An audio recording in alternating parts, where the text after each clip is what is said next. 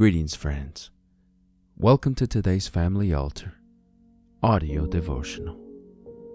Our scripture reading today comes to us from the book of Acts, chapter 26, verses 24 through 28.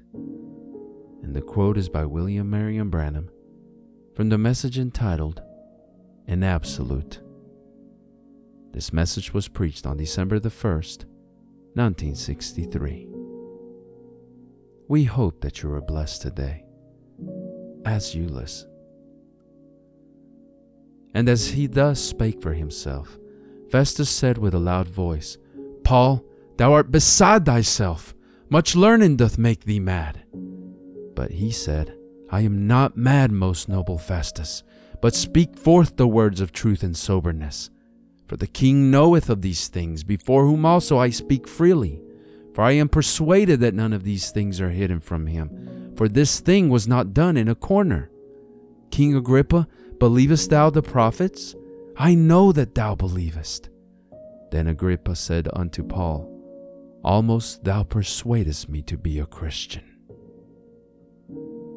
And every man or woman that has an experience with God has met this same pillar of fire upon the sacred grounds of your heart there is no theologian, no devil, no nothing. Paul said nothing present, nothing future, death, sickness, sorrow can separate us from that love of God that's in Christ Jesus. It's a tie post, you know something happened. No matter how much science raises up and says this, that, other, you are tied. You and God become one. He's in you and you are in Him. At that day, you know what? I'm in the Father, the Father, me, I, and you, and you, and me. You are tied to Him. And Paul had a, a Christ-centered life. It was a different life than he once had. He once had an educational conception. But now he's got a Christ-centered life, an absolute. No matter how much Agrippa could say you, you've gone crazy, Paul, you lost your mind, you, you studied too much. He said, I am not mad. And then he got on to Agrippa in such a way until he said, Thou almost persuadest me to be a Christian. He said, I wish you were, only besides as I am, but these bonds. It makes you do things when you get a Christ-centered life like Paul had, ordinarily you wouldn't do. I look at ordinarily that man trained in all of the, the scriptures and things. Ordinarily he would have followed that line he was trained in. But when he become and made Christ his absolute, his ultimate, then there was a different life. He did different. He done things crazy to what he once was trained to do. And it'll do the same thing. If the church would get away from that council of churches and come back and make God's Word their ultimate, make God's Word their tie post, that would do it. But they're tying to a man-made achievement. And it's bound to fall.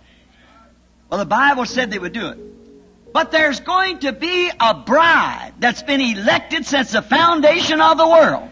It's going to be tied to that tie post. We trust that you have been blessed by God's Word today. The devotional you just heard was derived from Brother Tim Dodd's Family Altar devotional book. If you are interested in a copy of your own, you can visit store.bibleway.org to order your own copy. If you would like to listen to more daily family altar audio devotionals and other spiritual message related content that we produce, we invite you to subscribe to the 10,000 Worlds podcast or visit us on YouTube, Facebook, and on our website at 10kworlds.com. That's the number 10, the letter K, and the word worlds.com.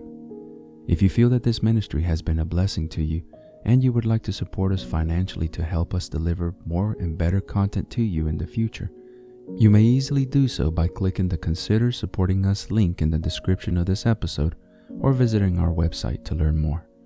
It's okay if you can't support us financially, but would you do us a favor?